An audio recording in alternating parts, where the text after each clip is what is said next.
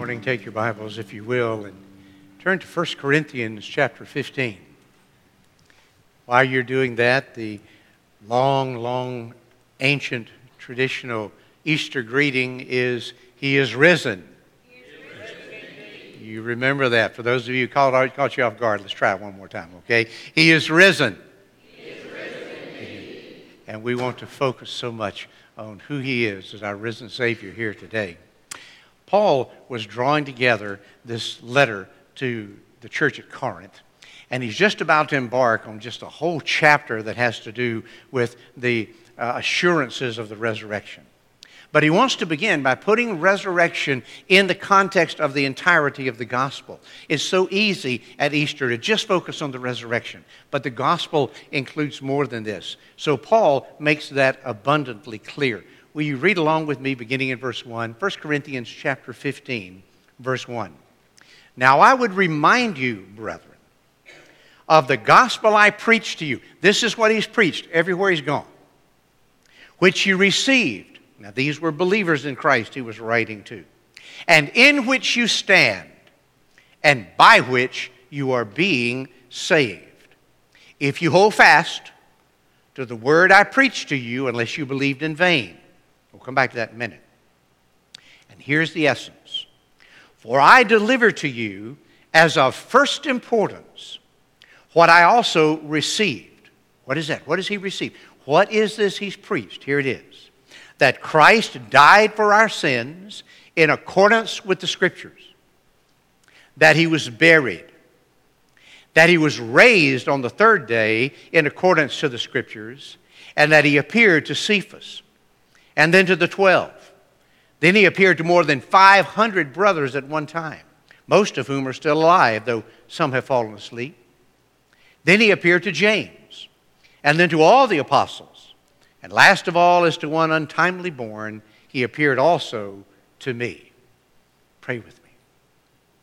Holy Spirit, as Paul just lays at his heart here, as he sums up so much of his ministry, it all revolves around these three essential elemental facts.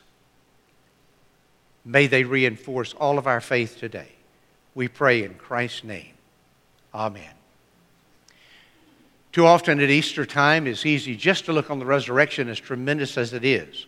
But again, we want to put that in its context, just like Paul did. The gospel is the death, burial, and resurrection of our Lord Jesus Christ. Now, in these uh, eight verses, Paul starts, first of all, talking about what the gospel does, its effect, and then on what the gospel is.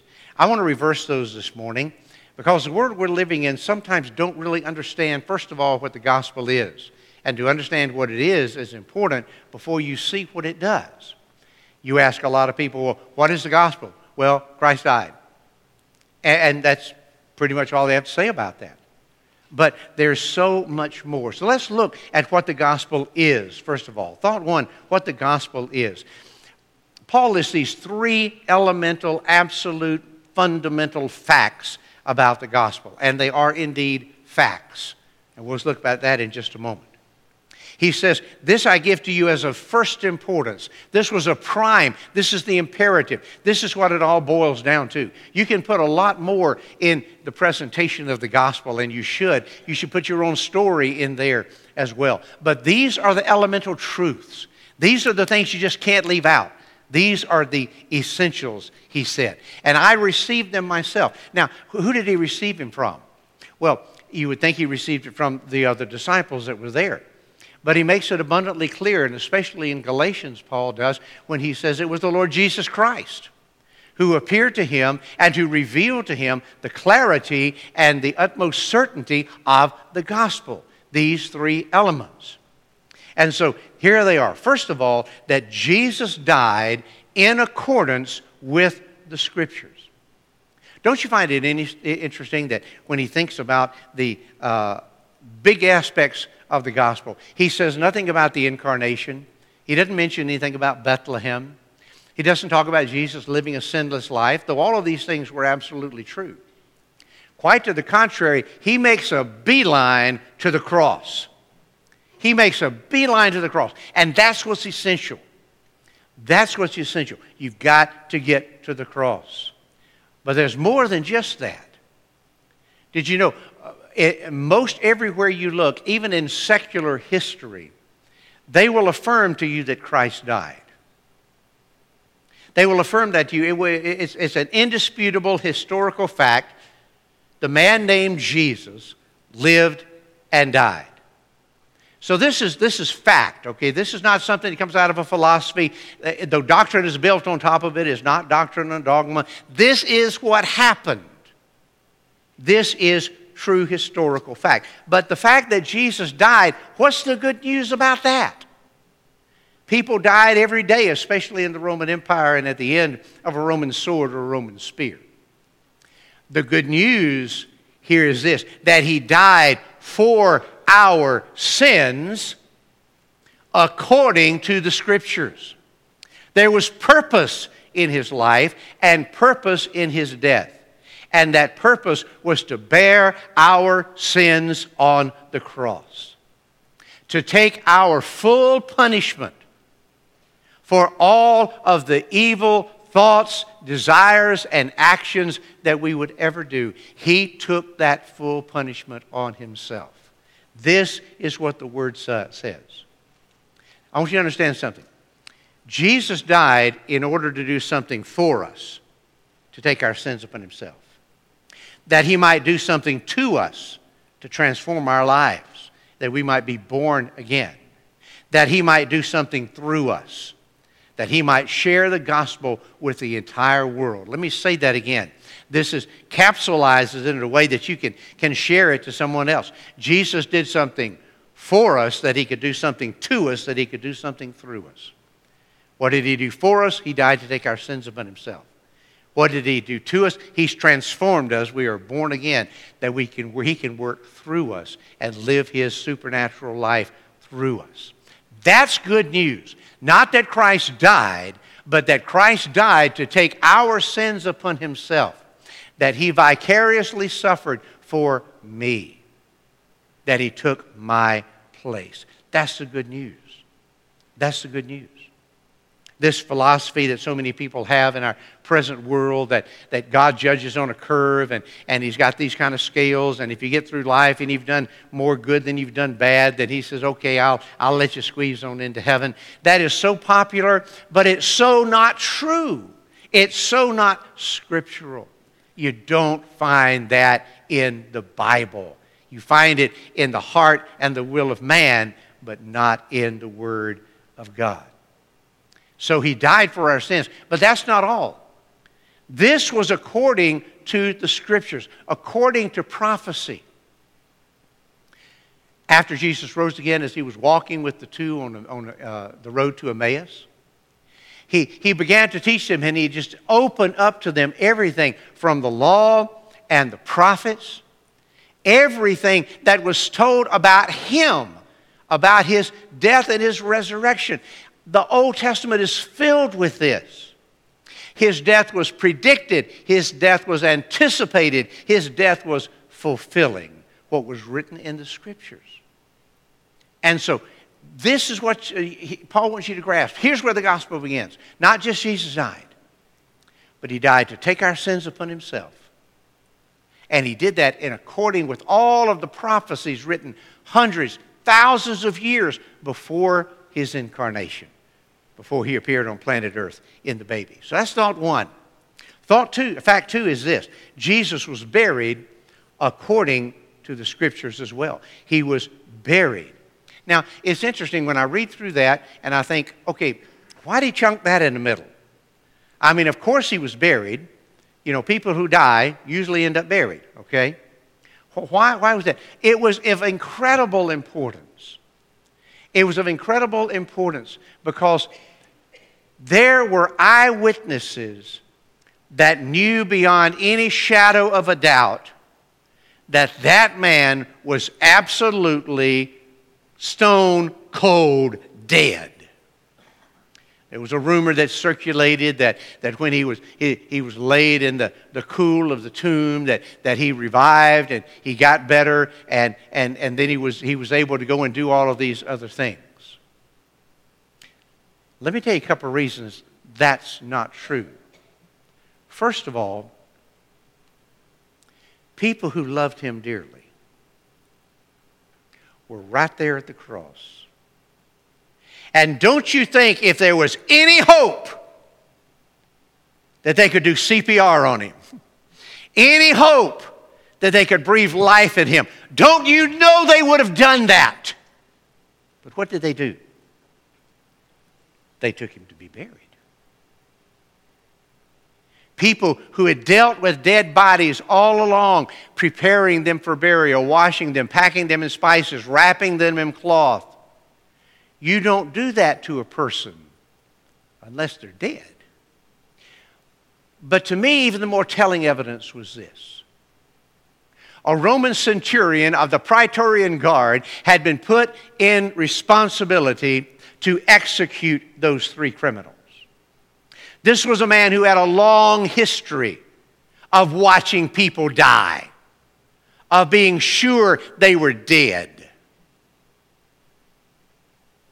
And one of his soldiers, just to be sure, took his lance and pierced it up through the lung and into the heart and pulled it back out. And the blood and the fluids came out. Professional executioners witnessed and verified his death. Because, see, then they had to take word to Pilate who would hold them personally responsible at their own death to report he's dead. It is so significant. We've got to have the burial in this gospel presentation. That's part of the wonder that happened. How do we get all excited about Easter unless we know that he was absolutely graveyard dead? And indeed, he was. His family, if there was any way, they would have found it. Don't you know how reluctant they were to put him on that slab and push that stone in front of that grave and to say, He's gone. He's gone. Fact number one, he died according to the scriptures. Fact number two, he was buried. Fact number three, he was resurrected also according to the scriptures. He fulfilled the predictions.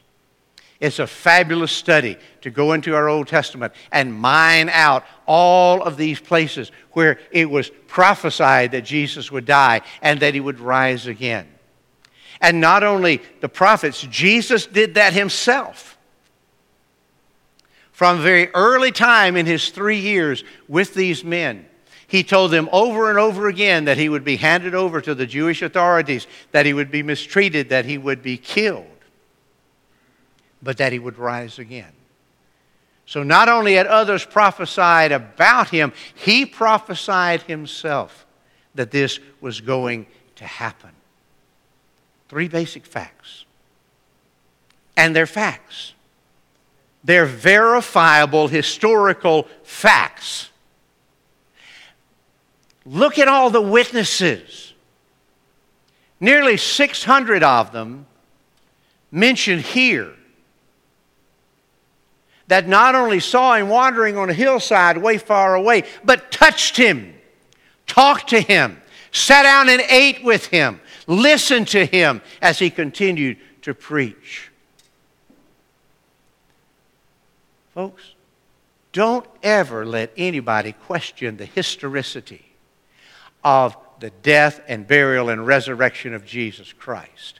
There's more evidence for his death, burial, and resurrection that there was at Julius Caesar as there ever lived at all. Don't you back off that.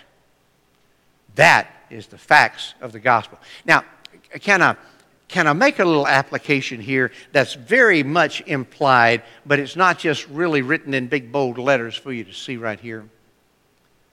The gospel of the death and burial and resurrection of Jesus Christ not only is the historical fact of what happened to him, this is symbolically what happens to each and every one of us when we come to faith in Jesus Christ.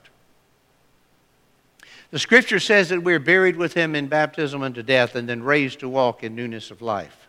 Paul talks over and over again about how the old man has to be put to death, that we can walk in the power of, of the new man. Let me tell you how that works. Uh, first of all, you've got to understand that something in us must die when we come to faith in Jesus Christ. Jesus says, if any man wants to come after me, here's what's essential let him deny himself, die to himself deny himself, take up his cross, the symbol of death, and then follow after me. Let it happen to you what happened to me. When we come to faith in Christ, something has to die. What has to die? That attitude in our heart that says, I want to do what I want to do, and I'm going to do it, I don't care. That attitude of sin of being in absolute control, of it being me and me and about me all the time, that's got to die. And if it doesn't die, you can't be redeemed. Now, that death is a long lingering death in most all of us, but it's got to be put to death. And it hurts. Death hurts. But when the death happens, then there's the hope of resurrection. There must be a burial. There must be a burial. There, there must be this attitude that says, I want to do what I want to do has got to be buried. To where I can pick up the attitude, Lord Jesus Christ, I want your will in my life. I want your will to be done. I want you to be the Lord and the master of my life. That can't happen if every time I turn around I'm fighting him. And say, I know what you want me to do, but I won't see. See, I, I'm not dead yet. I haven't died yet. And then it's a good idea when things die to bury them. Have you found that out yet? They sure can stink a lot if you don't. They sure can stink a lot if you don't read a story here a while back about a family had a little bunny rabbit at Easter time, kept it a few months, and something happened to it, and and uh, it uh, died. So Dad took out later, and uh, late at night, he buried it back below in the, in the backyard. Next morning, when they got up, the rabbit was in the living room. Not alive. The dog had dug him up. And so Daddy buried him a little deeper. That's all right. The dog dug a little deeper. Next morning, he was back in the living room again. Finally, he had to cart that rabbit way off to the next county.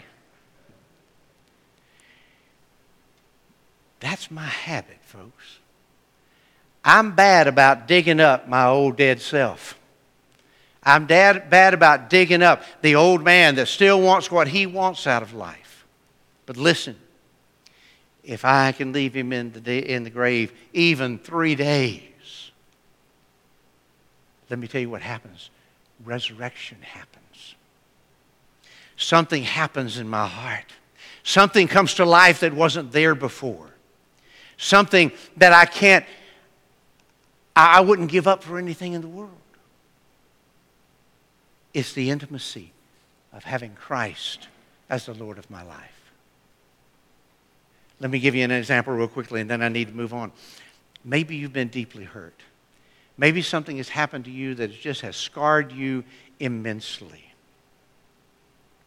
And because of that, you're angry and you're afraid and you're vengeful and, and, and hateful, especially in relation to that person who has hurt you so deeply. Okay? But then Christ begins to work in your heart. And he begins to remind you of how much he's forgiven you of. And He challenges you by faith and with Holy Spirit's help to release that person, to forgive that individual, and to let that go. To let it go. It takes death to do that. You've got to die to say, I deserve, or that person ought to, he, he or she deserves. We got to die to that. And that hurts. But we can do that with Holy Spirit's power and grace. We can do that. But then we got to leave it buried. We got to quit digging it up. We got to quit rehearsing that hurt and doing those things that nurture. And if we can do that, if we can follow the pattern of our Lord Christ right here, then something amazing comes to life. Peace. Hope. Sanity. Freedom. You see, folks, unforgivingness, that, that's a poison that we take hoping to kill somebody else. But it only kills us. When you release that person, you find a freedom and a peace that is a resurrection. It's a new life. So, this pattern that Paul talks about of the death, burial, and resurrection of Jesus Christ is something we emulate in our sanctification, in our walk of growth with the Lord. And we become more like Him in the process. This is what the gospel is. There is a condition here. The condition says, if you hold fast, unless you have believed in vain. You see, there are those who believe in vain. They learn a few facts about Jesus. They know the facts that he died and he was buried and he rose again, but they've never given their life to Jesus Christ. They've never released themselves to be transformed and changed from the inside out. And they keep all of the rules and regulations of religion, and they give and they show up and they look nice. But nothing has ever transformed within them. And this is vain faith. It's empty faith. There's no substance there. And Jesus said what happens is when difficulty comes along, that faith just disappears because there was nothing to it, there was no substance there. It just simply disappears. And the amazing thing is, so many people live with that empty faith. And their lives have never been born again, never transformed the way God wants it to. I want you to, to do what the Scripture says, to make your calling and election sure. Your salvation is complete when you surrender your life, when you surrender your heart to Jesus Christ and allow Him to be the sovereign, absolute, uncontested Master and Lord. What happens when we do that? That's thought number two, what the gospel does. Two things quickly that the scripture says that happens. First of all, the gospel provides us a firm foundation. He says, In the gospel you receive, in which you stand, it gives you a foundation. It gives you protection. It gives you perspective in this crazy world that you and I are living in. It enables us to handle life, to handle pandemics, mass shootings. It gives us an orientation. It gives us a place to go. It gives us a means to interpret what's happening in our world. And as we do that, then then, then we're not tossed to and from, as the scripture says, by, by all the circumstances that happen. We're rooted and grounded. And rather than running willy nilly scared in the midst of all of the craziness that's happened in life, we can stand. And, and all this having to stand firm. This is talked about when you put on the armor of God. you're able then to stand and to stand firm against the wiles of the devil. The gospel gives you that perspective. It also gives you a place to stand when you messed up. When you've seriously messed up in life, it gives you a place to come back to, a place to stand, a refuge to come back and know that there's grace and there's mercy and there's forgiveness always at the cross of Jesus Christ. It gives us a firm foundation. And finally, it, it provides a process for our ongoing salvation, our sanctification, our spiritual growth. This is the process. Paul writes right here, by which you are being saved. He didn't say, by which you were saved, though we have past tense references in the scripture. And he wasn't saying here that, that you will be saved, though we have future tense passages in the scripture. He's talking about us being saved. There is, there's a process by which we're growing in Christ. And that process here is what he's talking about. We are being saved. Let me, let me take you to some of our discipleship models that we use here that has become so natural with Derek and I and others who've, who've been through our discipleship classes. We understand that our personality, our, our soul, our soul is made up of our mind, our will, and our emotions.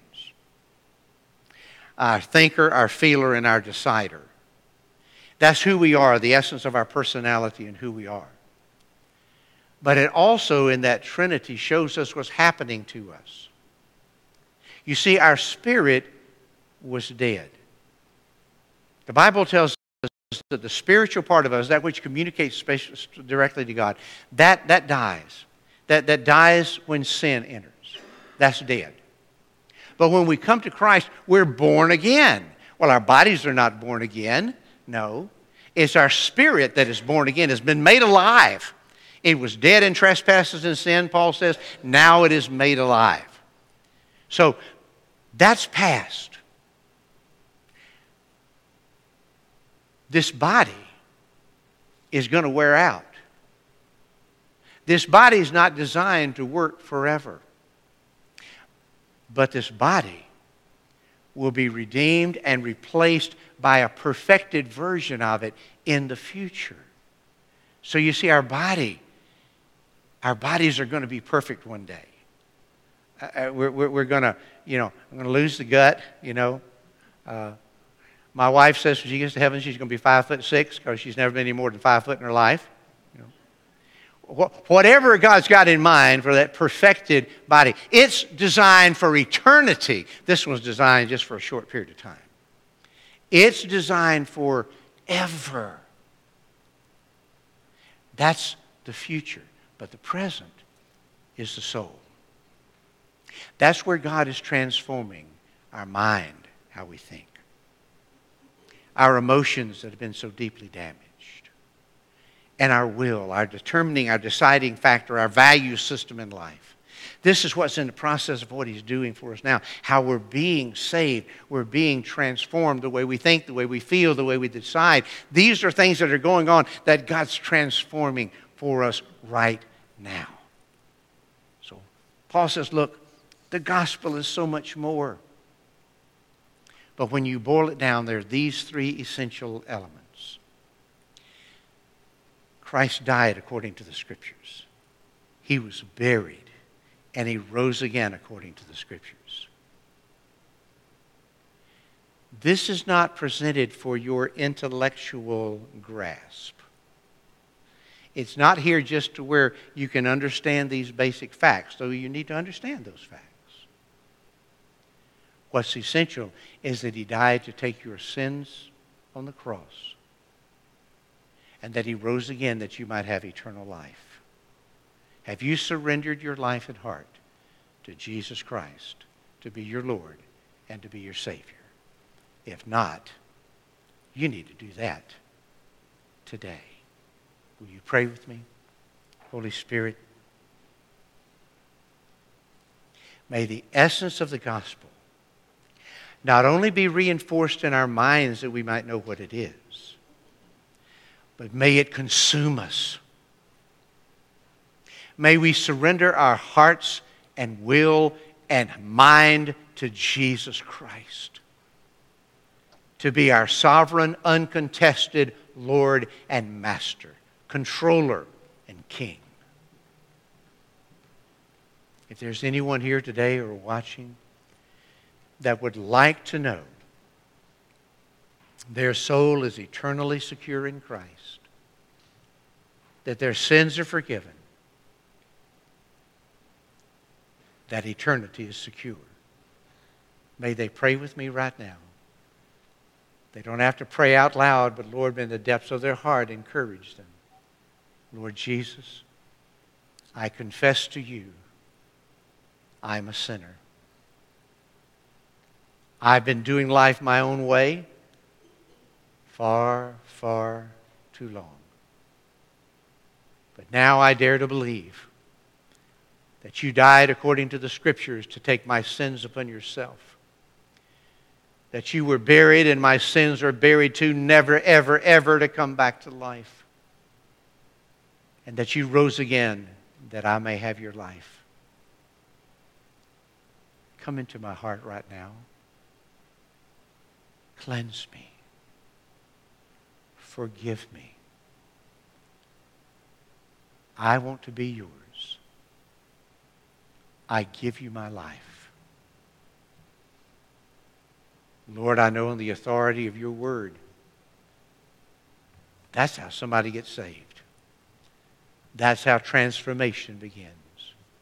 And today, if anyone here in the sanctuary or watching has prayed that prayer, I, I, I ask you, Lord, Holy Spirit, will you please urge them? Those in the sanctuary, encourage them to come forward in the next few moments to talk to Goody or to Tony and, and just say, I prayed with the preacher. We want to encourage them. We want to love on them, welcome them into your family. Father, those at home that have made this decision, you encourage them to call us or text us or email us, get in touch with us somehow, and let us rejoice with them over their decision as well. The angels are rejoicing, and we want to rejoice because you live, Lord. And because you live, we can face tomorrow. All the things that scare us, dare to believe are in your hand. So, Lord, use this time of invitation that folks may come and just come to the altar and pray for friends, come and just pray their prayers to you, come and give their lives to Christ. This is your time. We ask in Christ's name.